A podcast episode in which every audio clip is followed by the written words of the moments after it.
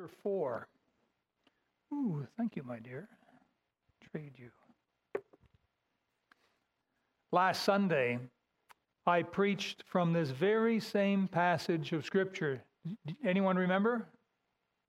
A few, all right. And I preached uh, on the subject rejoicing together at harvest time. And I talked about the joy that the sowers and the reapers experienced. Now, does everyone remember that message? Raise your hand if you remember it. Some of you don't remember it. All right, that's okay. Now, who were the sowers? Who's the sower? Yeah, the church. And we are sowing seed, and who's the reaper? The missionaries, right. And the sowers and the reapers rejoice together. Well, I'm here today to tell you that that's not the only truth found in this passage of Scripture. There's more truth. And so that's why I'm preaching on the same passage. Now, just as surely as every born again Christian needs to know the Lord's will for their life and needs to do that will every day, uh, so every born again Christian needs to have some sort of missions vision because that is part of the will of God for our lives. Today I'm speaking on the subject Do you have a missions vision?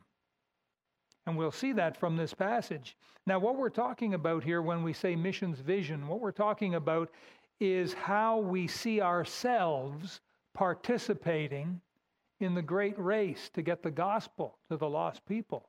That's what we're talking about a missions vision. How is it that we take a part? How are we participating in the great race to get the world to Christ? Now, our Master Jesus himself, he had a missions vision when he left heaven and came to earth. In fact, when you think of it, Jesus himself was something like a missionary, wasn't he?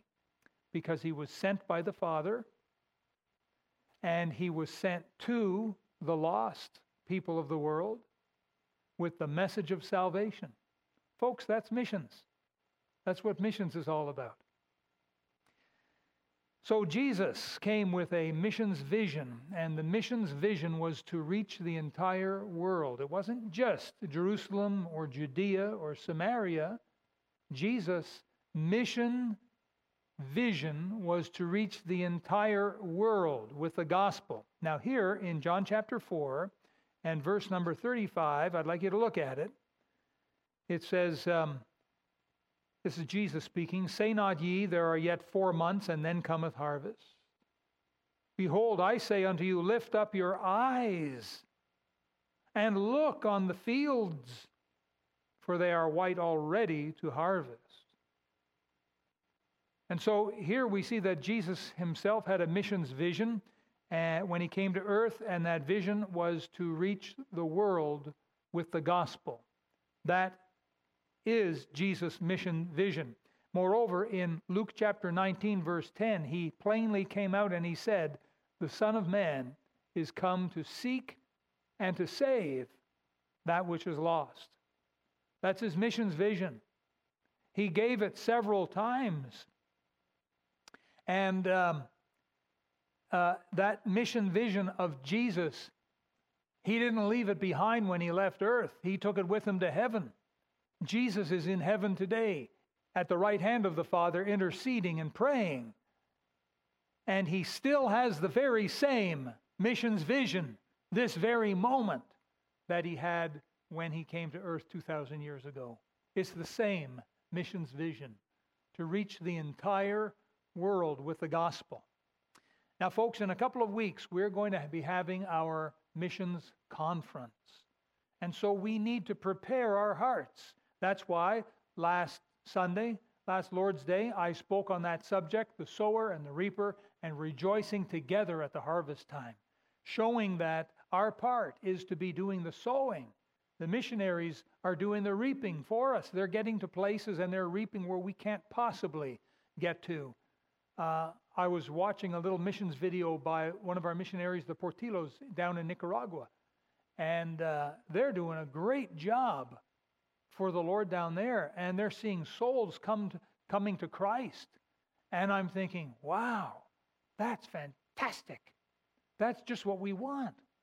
They're, they're getting a great church established. They went down and with basically nothing, and now they've got a, a great little church going. They got a vision to reach the world.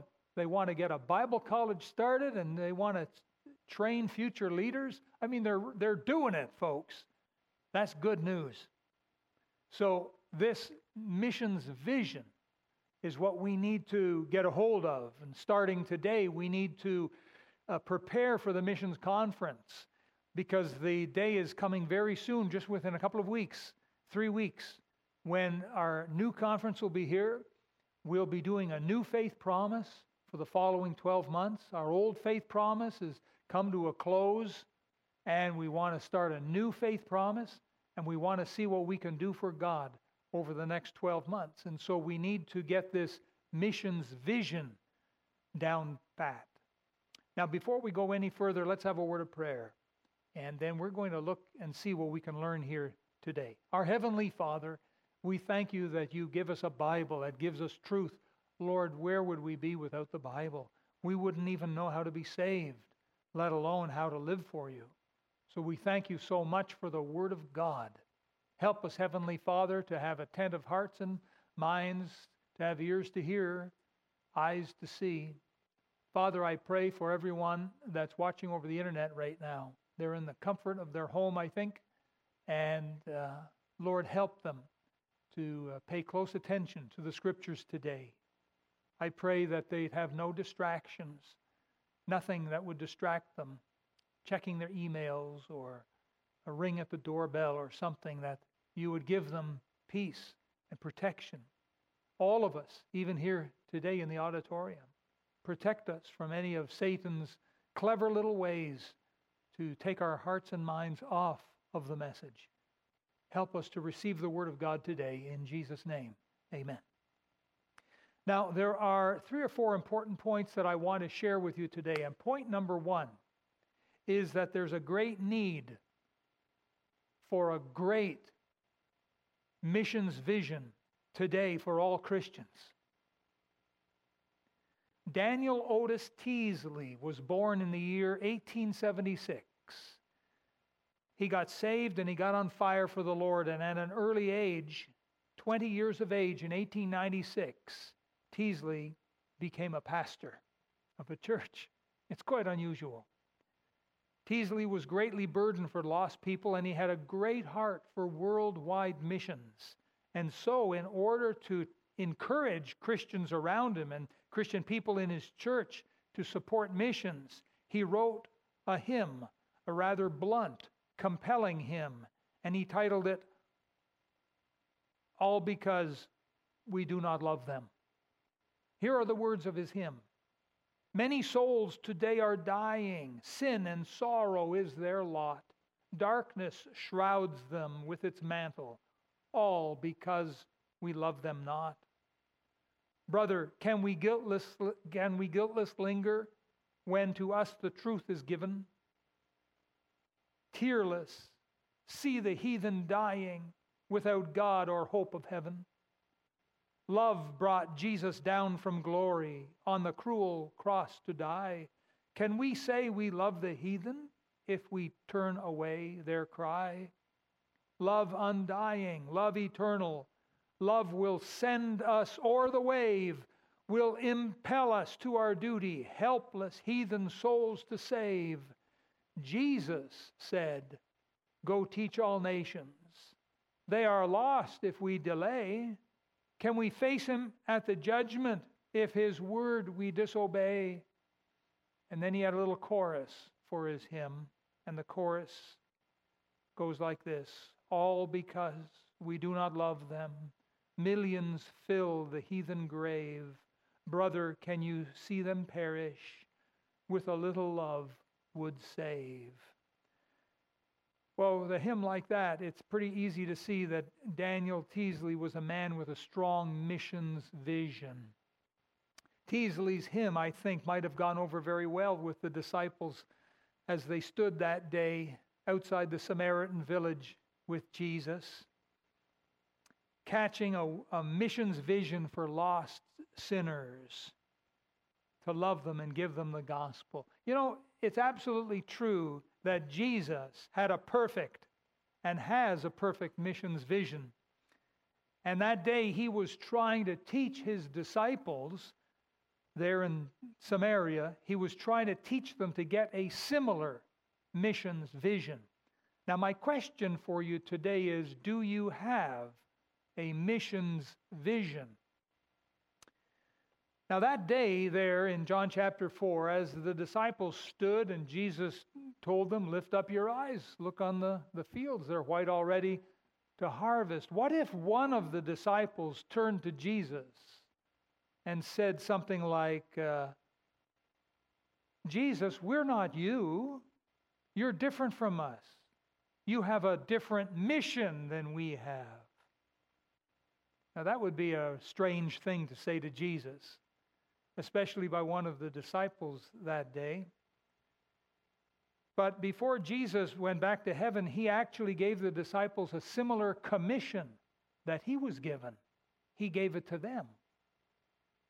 Now, for this, we'll need to go to John chapter 20. So if you just turn over there, please, John chapter 20. And here we have our, our Lord Jesus. And he's already suffered the cruel cross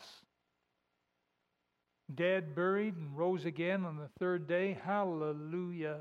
He's alive, folks. Jesus is alive. And he said to his disciples here in verse number 21 Then said Jesus to them again, Peace be unto you. As my Father hath sent me, even so send I you. Everyone, read those words of Jesus. As my Father hath sent me, even so send I you. Now, the Lord Jesus didn't mean for them to go out and get on a cross and die for the people. That's not what he meant. He wasn't telling them to go and sacrifice themselves as a sacrifice for sin, for, for the sins of the world. No, they couldn't do that. Only he could do that. But what he was telling them was, As the Father hath sent me, to seek and to save that which is lost, even so send I you. As Jesus came into the world with his missions vision, so he was imparting that to them. And he gave them a commission, marching orders, if you will. As the Father hath sent me, even so send I you. If you and I were standing there with the disciples that day after the resurrection, we would have heard Jesus say those words to us As the Father hath sent me, even so send I you. If the Lord Jesus would come down from heaven to the church here in, Surrey, Grace Baptist, and stand behind this pulpit, he might just say the words, As the Father hath sent me, even so send I you. There's no escaping the clear fact that every born again man, woman, and young person, every Christian, has been commissioned. They have a part. And that's why we all need a missions vision. Now, not all of us can be an apostle like the Apostle Paul. In fact, no one can. Not all of us can be a missionary and go to parts of the world like some of our missionaries can that we support. But we can all be involved, every one of us. And for this, we need a missions vision. So, point number one is that we need to see that there's a great need for such a missions vision today. Robert Moffat was a tremendous Christian man. He lived in the 1800s. God called him to be a missionary in the continent of Africa. And Robert Moffat said these immortal words after years of service in the continent of Africa. He said, I have sometimes seen in the morning sun the smoke of a thousand villages where no one has ever heard the name of Jesus Christ. his words impressed the heart of another young man named Livingstone. And God called Livingstone to be a missionary there in Africa. But it's easy to see that Robert Moffat was a godly man and had a tremendous missions vision from what he said here. I have sometimes seen in the morning sun the smoke of a thousand villages where no one has ever heard the name of Jesus Christ. What a missions vision. Do you have a missions vision? Do you? You probably have a vision for other things, no doubt. You have a vision for a job, career, maybe a vision for family, raising children. Maybe someone here has a vision to own a house or own a, a cottage or go on a vacation, a vision, you know, to take a world trip. Now, there's nothing wrong with those things. But we cannot leave undone the most important part. Because when you and I stand before Jesus Christ, which may be sooner than we think, we'll not give account about our vision to own a house. We'll not give account to Him of our vision to own our own business or advance in the career in the company or to make a bigger paycheck. We're not going to answer to Him for that. But we will answer to Him for our missions vision. Jesus has a missions vision, and he has commissioned us to likewise have a missions vision. And he was trying that day to teach the disciples. There, outside of that town in Samaria, he was trying to teach them to have a vision. Lift up your eyes, look on the fields. He was telling them, get yourself a missions vision. There's a tremendous need today the world is crazy today. The U.S. just came through a crazy election, and U.S. politics affect the world. Now, I'm praying that the, the new government, new president, new government is going to mean new, exciting, open doors for us to be able to win souls to Christ. That's what I'm concerned about.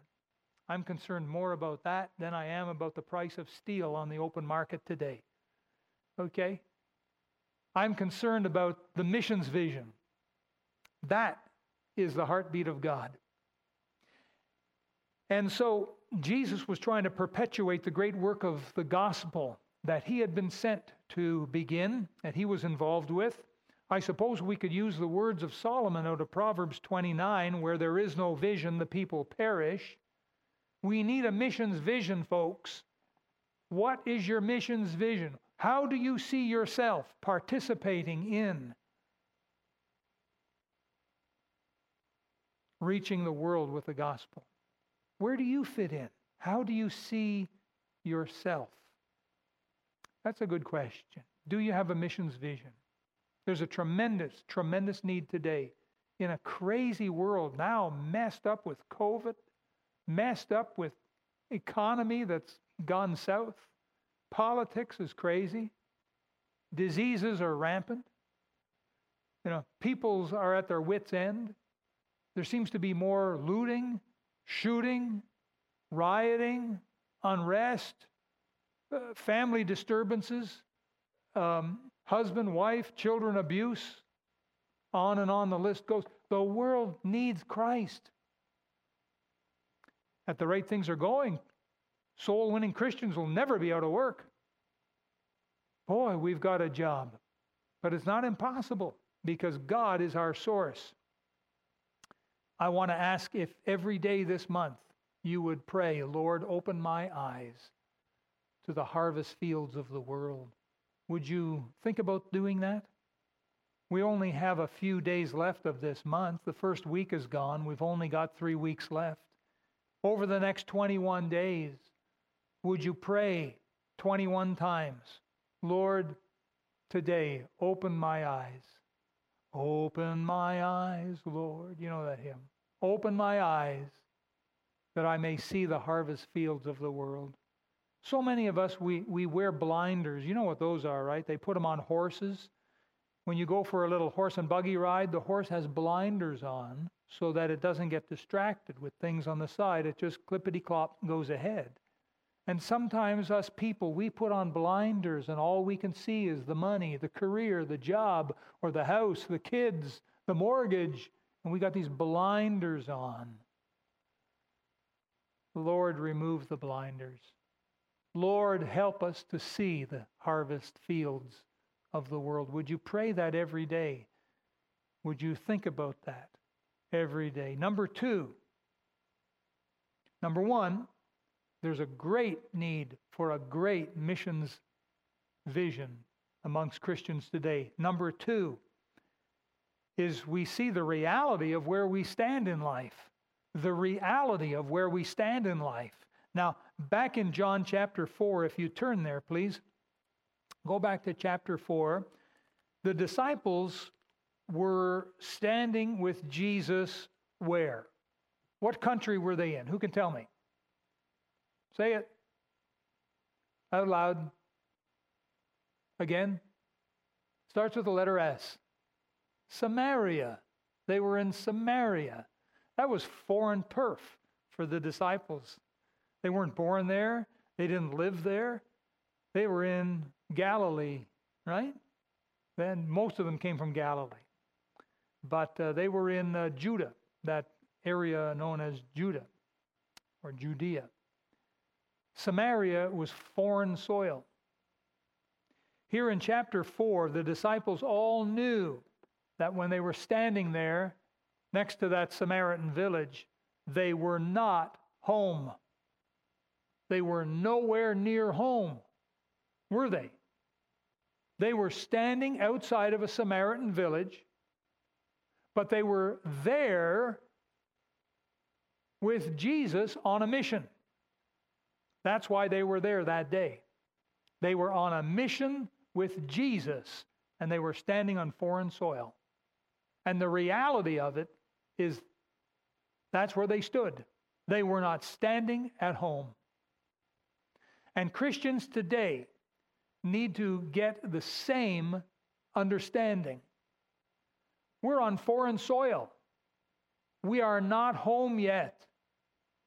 This world is not our home. You may have a place, a physical location with an address, and you call that home. Well, that's temporary, isn't it?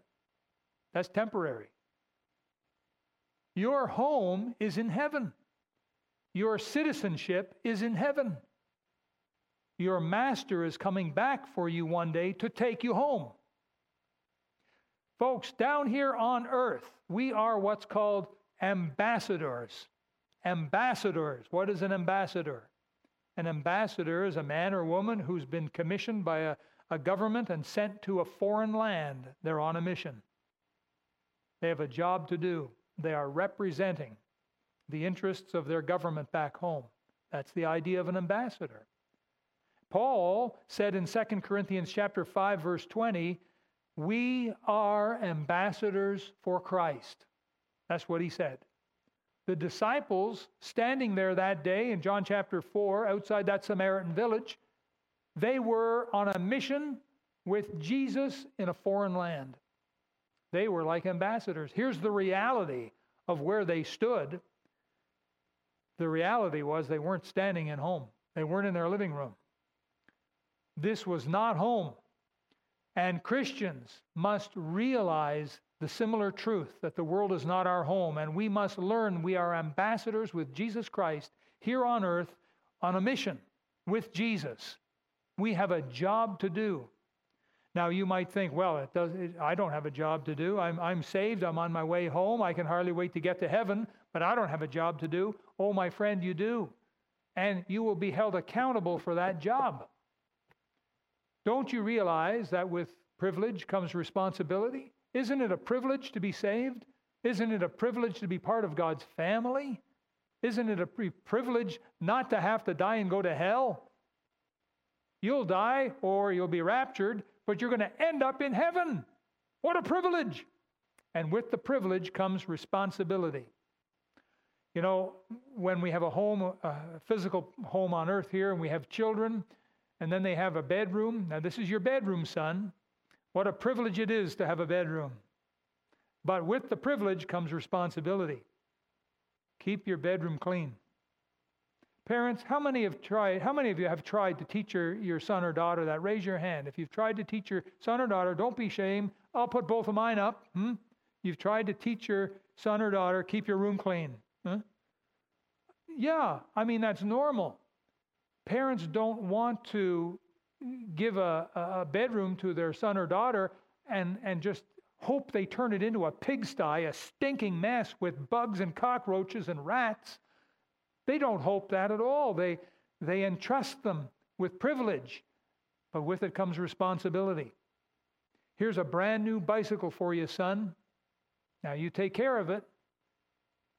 And when dad comes and sees the bicycle has been smashed and trashed and bashed, son, that's not taking care of your bicycle. Paul wrote in Hebrews concerning our salvation, to, and he's to Christians, he says, How shall we escape if we neglect so great salvation? We will answer to God one day for how we treated our salvation. We will answer to God one day for how we participated in the Great Commission to help the world get saved. It doesn't matter if you're male or female, young or old, or what country you were born in. If you're born again, you're part of God's family. You're His son, His daughter. And with that privilege comes responsibility. And we need to realize where we stand. Folks, we are standing on foreign soil. That is the reality of it. We're going home to heaven one day. It's going to happen. Some Christians, boy, they can hardly wait to get home to heaven. Man, no more mortgage payments, no more doctor bills, no more pain in the neck or pain in the leg. Oh boy, oh boy, no one hounding me, bothering me. Can hardly wait to get to heaven. They're going to get to heaven and then they're going to have to give answers to how they lived on earth and they're going to hang their head in shame because they didn't they weren't busy for the Lord. They didn't serve the Lord in any way shape or form. They just looked after their own interests and hardly wait to get to heaven. Oh, listen. That's like some unsaved people full of pain said, Man, I just want to die and end all my pain. your pain will just begin after you die. You'll lift up your eyes in hell in torments. You think you got it bad now? Hell is waiting for you, my unsaved friend. Oh, don't wish that you were dead wish you were saved, get right with God. Well, Christians, we're going home to heaven. Heaven's a wonderful place. Streets are paved with gold, got mansions up there, and servants called angels, and all of the good stuff. But we're going to stand and give account to Jesus. It's called the Bema, the judgment seat, not for our salvation, but for how we lived for Him. And we need to be about our Father's business. The book of Ephesians says we've been saved unto good works. God expects you and I to be busy with good works. And the best work is to be involved in the worldwide harvest fields. And so the reality here, Jesus said, Go ye into all the world and preach the gospel to every creature. And words like these are very important to the Christian ambassador here on earth. And so this month, every day, can I suggest you pray two things? Number one, Lord, open my eyes to the harvest fields. And number two, Lord, I am your ambassador. Acknowledge the fact you're an ambassador. Two things I'm asking you to pray every day. Number one, for God to open your eyes to the harvest fields. And number two, to acknowledge before God that you are his ambassador. This world is not your home. Now, quickly, this brings us to the third point, and that is the need of faith. The need of faith. Now, John chapter 4 and verse 35, here's the Lord speaking to the disciples out there, standing in the physical fields outside that Samaritan city. There's a well thereby. Remember the woman at the well? She left her water pot verse 35, he's standing there with them. He says, Say not ye, there are yet four months, then cometh harvest. Now look what he says Behold, I say unto you, lift up your eyes and look on the fields, for they are white already to harvest. Now look up at me, folks.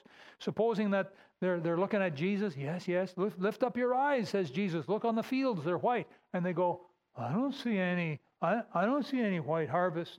See, what's Jesus talking about? I don't, I don't see, it's just all plain dirt here. I don't see anything. What's he talking about? What's the problem here? Jesus wasn't talking about the physical plants that grow out of the ground. He was talking about the spiritual harvest. And for that, it can only be seen by faith. By faith. There's a tremendous need for faith. If you're going to have a missions vision, it has to be based on faith. It required faith for those disciples there to be able to see what Jesus was talking about. And we must all have some sort of missions vision uh, about getting the gospel to humanity, and it must be built on faith. Now, listen carefully to me. You cannot build your missions vision on human reasoning and understanding. You cannot build a missions vision on human logic because it will fail and we will miss the harvest. You must use faith. You say, what does that mean? What does faith mean? Faith means, Lord, what do you want me to see? What do you want me to do? What do you want me to say? God lays it on your heart. You say, Yes, Lord. You act upon what God tells you, even though it may not make sense. You know that there's been many people in the Bible that have acted upon God's word. It didn't make sense to them at the time, but they did it. They did it anyhow. You know, our modern day churches, modern day churches have replaced faith with human reason and logic. And that's why they've changed missions. Missions is no longer taking the gospel, the life saving gospel to the lost. Missions is now go build an outhouse, teach them how to plant corn, show them how to irrigate their crops, teach them how to feed their kids and clothe their kids. That's missions according to the modern day church.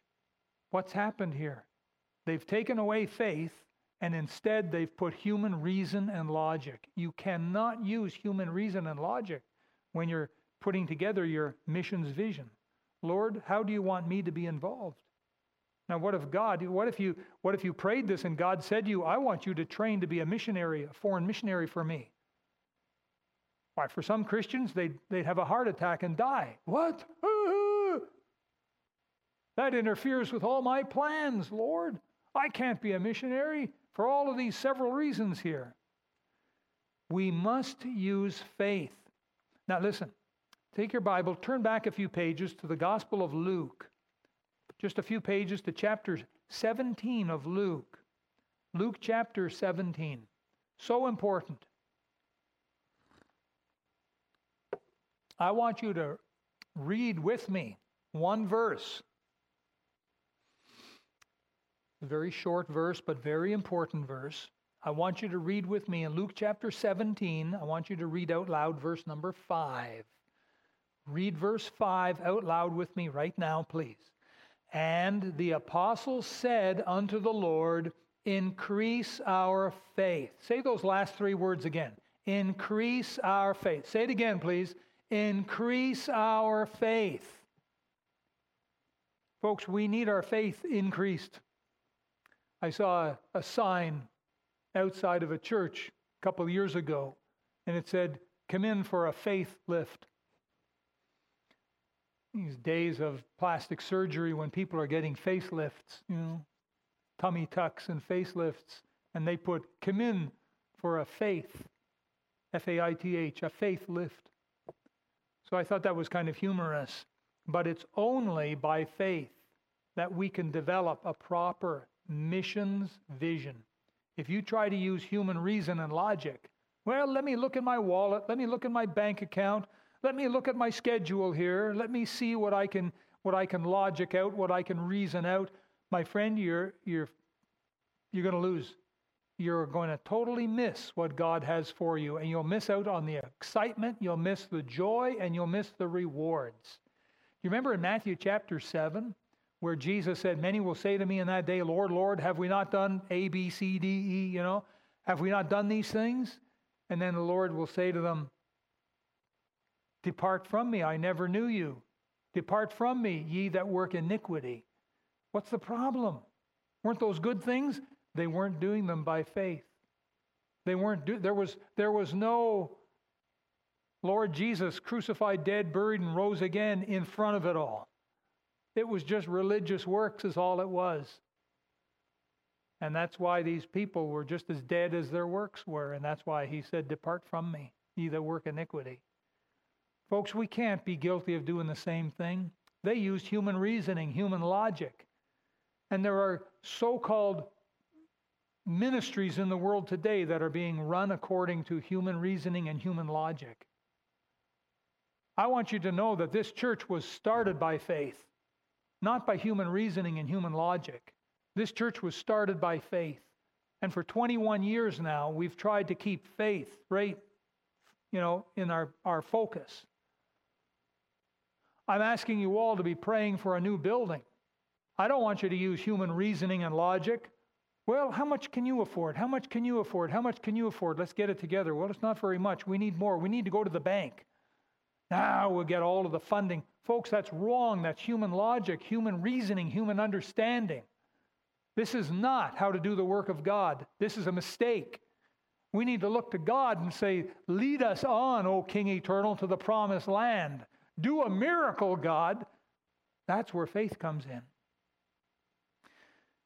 Now, we need to ask God to increase our faith. Lord, increase our faith. We might ask, or someone might ask, well, how much faith do we need anyhow? How, you know, increase our faith, yes, but by how much? How much, Lord? How much faith do we need? How much should you increase our faith? And if we were to ask the Lord that question, who knows? Maybe the Lord might ask us a question in return. Might he maybe he'd say, "Well, how much do you want?" How about that? Have you ever asked the Lord to increase your faith? I have. Have you? You probably have. I hope you have at some time. Well, what if right then there in prayer? Lord, increase my faith. All of a sudden you hear God speaking to you. How much do you want? How much do you want? What would you say? How would you answer God? You went into a bank, you asked for money. Mr. Bank Loan Manager, I, would I'd like a loan, please. I'd like a loan. Please give me a loan. The bank manager's first question is going to be what? How, say it, how much do you want? That's what the bank manager is going to ask you. You want a loan? How much do you want? And what do you say? Oh, I don't know. He'd say, Stop wasting my time. You're a nice person, but go figure out what you want and then come back and see me. You say to God, Increase my faith. God says to you, Well, how much do you want? What do you answer God? Good question, isn't it? Can I make a suggestion? That you answer God and you say, enough faith in order to do your will for my life. That's reasonable. Lord, increase my faith. Well, uh, how much faith are you wanting? Lord, I want enough faith in order to be able to do your will for my life. That's a good answer. God would answer a prayer like that, and especially when it comes to the missions vision the Great Commission. Lord, how do you want me to be involved with worldwide missions? Increase my faith. I want enough faith so that I can do your will for my life when it comes to missions vision. That would be a good way to pray. I would recommend, I would suggest. Have you noticed that God builds slowly? Have you noticed that? He does a lot of things slowly. We get old slowly. We don't get old quickly, not unless you're in politics running for president. That'll put gray hair on anyone's head. Normally, we, we grow old slowly, we grow up spiritually slowly. Things happen slowly, and God builds faith slowly, but surely He does. We need, we need a stronger, better faith today than we did last year. Why do we need a stronger, better faith today than we did last year? It's because our challenges this year are stronger. They're bigger, stronger challenges than they were last year. In order to meet the challenges, we need an increase in faith. Lord, increase my faith. My challenges have been increased. That's not all. I'll bet your temptations are increased as well.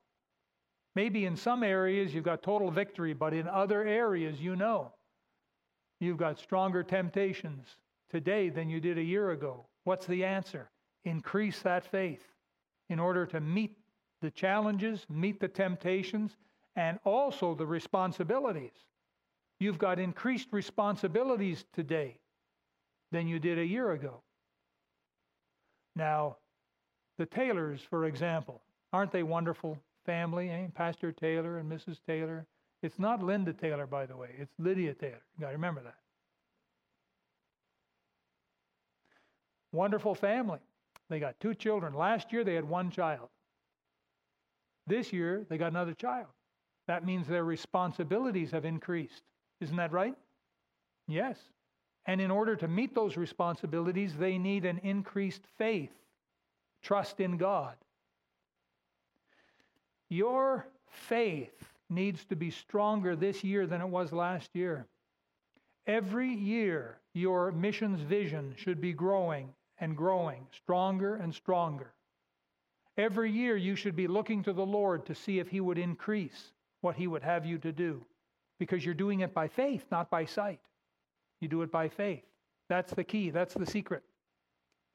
In order to obey God day by day, year by year, we must do it by faith.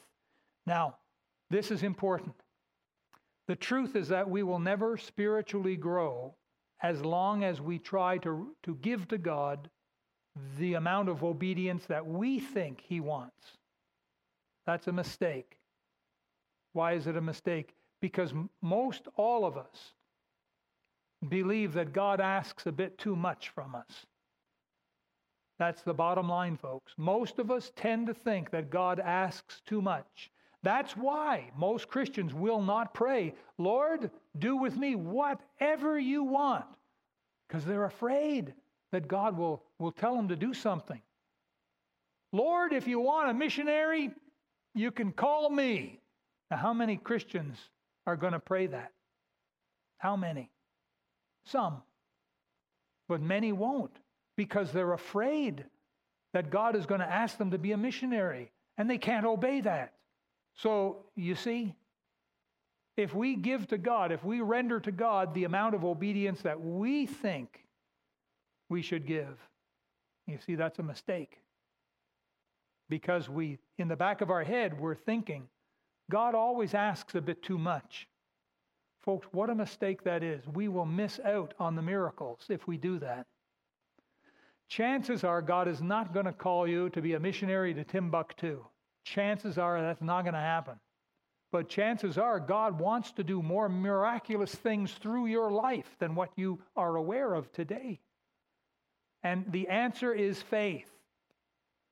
God is not going to ask you to use human logic and human reasoning. He's going to ask you for faith. Hebrews 11:6, but without faith it is impossible to please him. Everything must be by faith.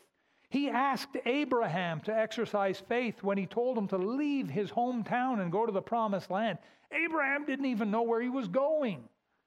But yet he by faith he said yes. And you say, "Well, well that's Abraham." I'll tell you something else. At that time in Abraham's life, he was not even saved. He wasn't even saved. A lost, unsaved man had that kind of faith in an invisible God. So, what's your excuse now? Here's an unsaved man that has more faith than many of us.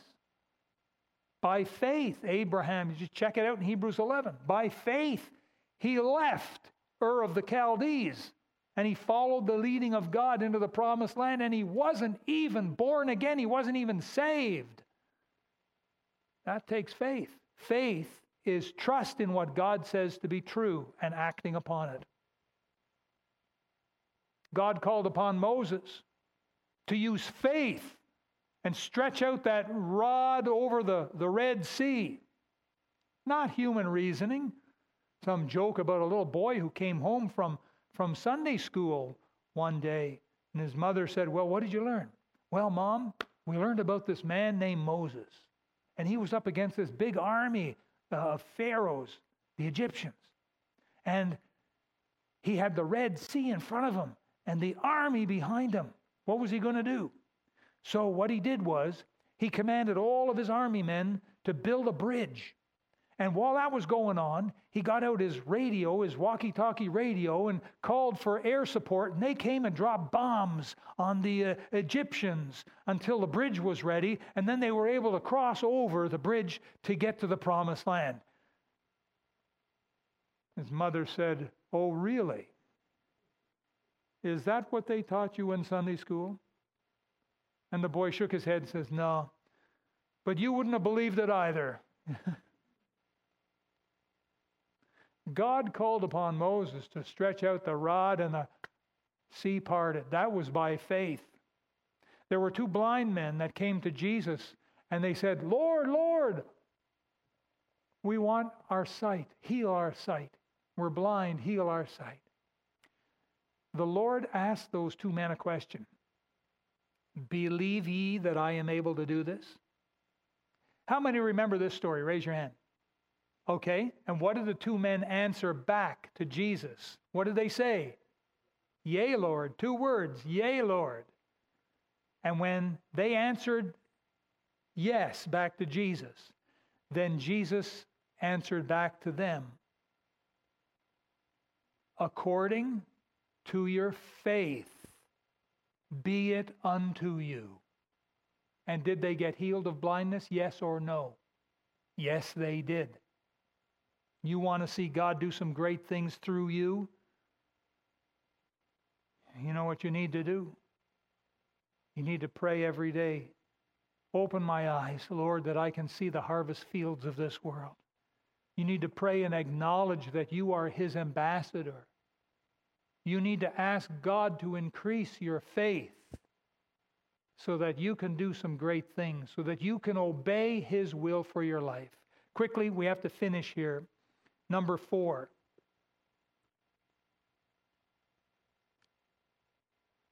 I want you to consider how will you know? How are you going to know if the missions vision is really of God?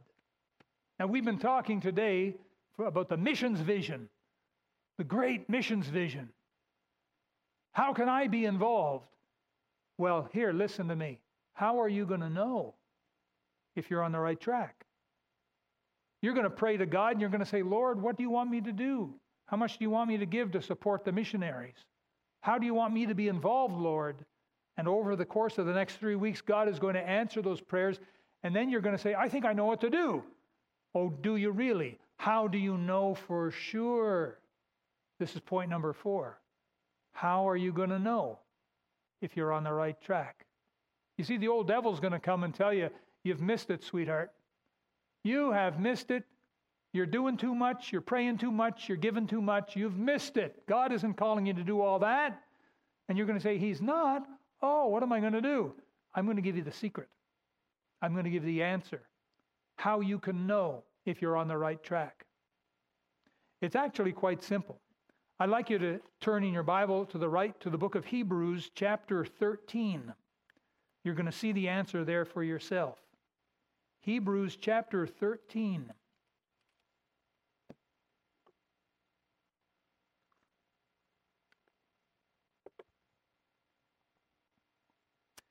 You know, the Apostle Paul said some amazing things. And in Philippians chapter 4 and verse 13, he said, I can do all things through Christ, which strengtheneth me.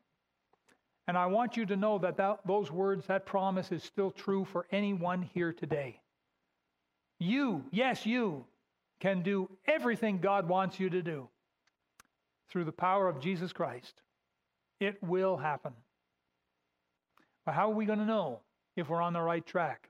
Now, Hebrews chapter number 13. And I want you to help me out here once again. I want you to read out loud verse number 21. Can you do that, please? Verse number 21. Read it out loud now together with me, please. Make you perfect in every good work to do his will, working in you that which is well pleasing in his sight through Jesus Christ, to whom be glory forever and ever. Amen. Now take your pen or pencil, would you please, and underline that first phrase make you perfect in every good work to do his will. This is the secret. Listen carefully.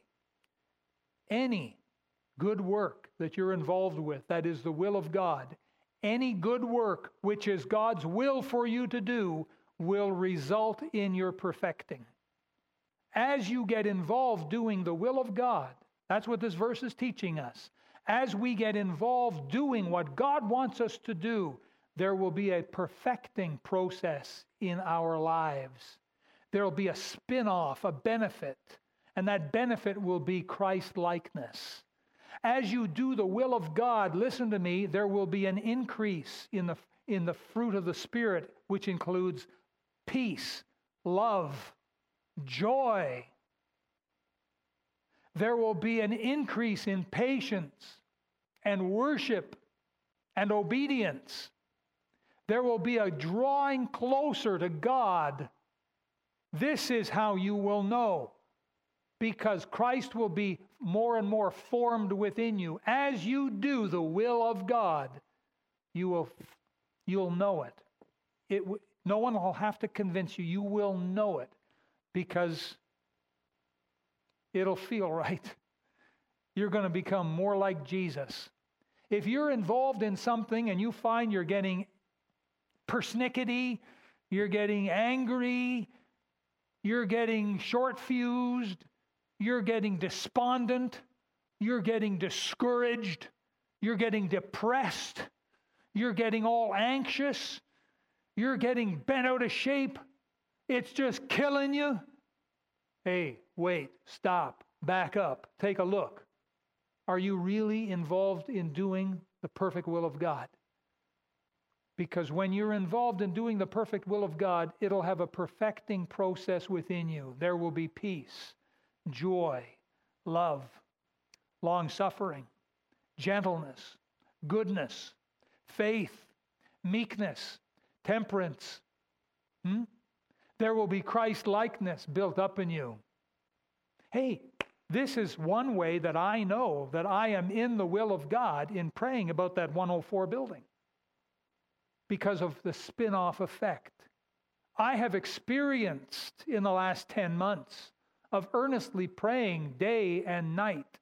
I have experienced, because of that, I have experienced an increase in faith and love and patience and joy and tenderness and closeness with the Heavenly Father.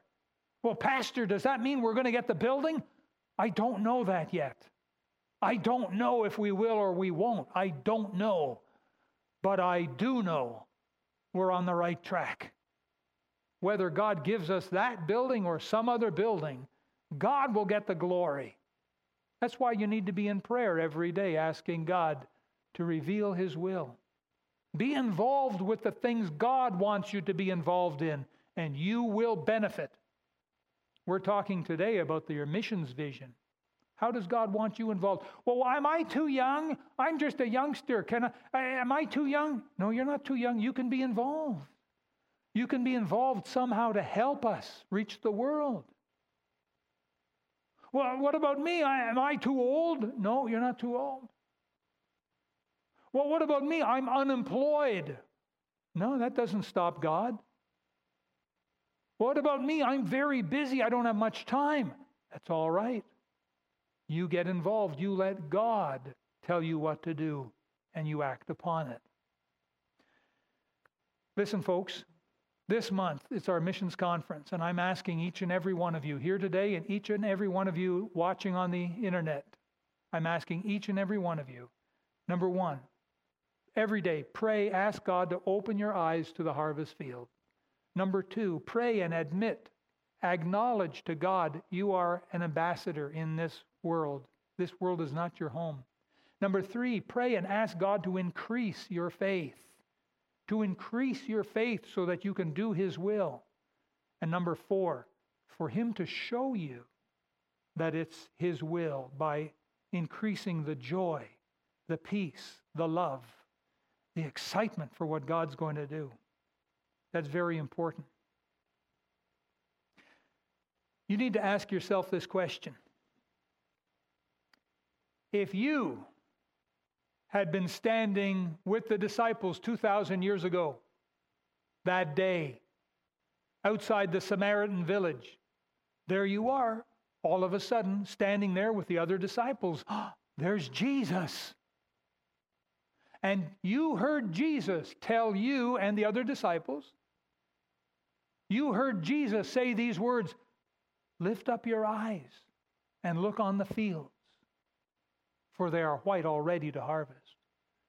You need to ask yourself, what would that do for your mission's vision? If we could bring you back to present day, would you come and stand behind the pulpit and say, folks, we, we got a job to do? We need a missions vision. Jesus was teaching us a missions vision that day. Would you be affected that way? Or would you stand there with the other disciples and after Jesus said, Lift up your eyes, look on the fields they're white unto harvest. Uh, excuse me, Lord, but uh, you're different from us. You have a different mission than we do. Would you have said something like that? That would seem out of place, wouldn't it? Hey, doesn't it make you wonder what was Judas thinking? What was Judas thinking that day when he stood with the other 11 disciples and Jesus said to them, Lift up your eyes, look on the fields, they're white already to harvest. Maybe Judas said, I don't, I don't see what Jesus is talking about. All the other 11 disciples said, We can see it, Lord, we can see it, yes. And there's Judas. What's he talking about? I don't get it. Hmm? Do you have a missions vision? You need one. You need one. I want to encourage you to ask God to give you one today. Let's bow our heads. Let's close our eyes. Everyone, heads bowed and eyes closed. My Christian friend, right where you're sitting, or if you're watching over the internet, right where you're sitting, would you pray and ask God to give you a missions vision for world evangelism? Ask God how He wants you to be involved, to be His partner. In three weeks, we want to make a promise to God concerning mission support. Will you be ready right now with your head bowed? Would you pray and ask God to open your eyes to the harvest fields of the world? Do that right now, would you? Pray that right now. Ask God to open your eyes that you too can see the harvest fields of the world. Right now, would you acknowledge to God that you are His ambassador here on earth? You're here to do a job for Him.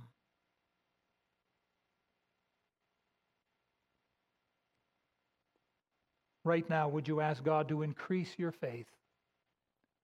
Say, Lord, increase my faith so that I can do what you want me to do.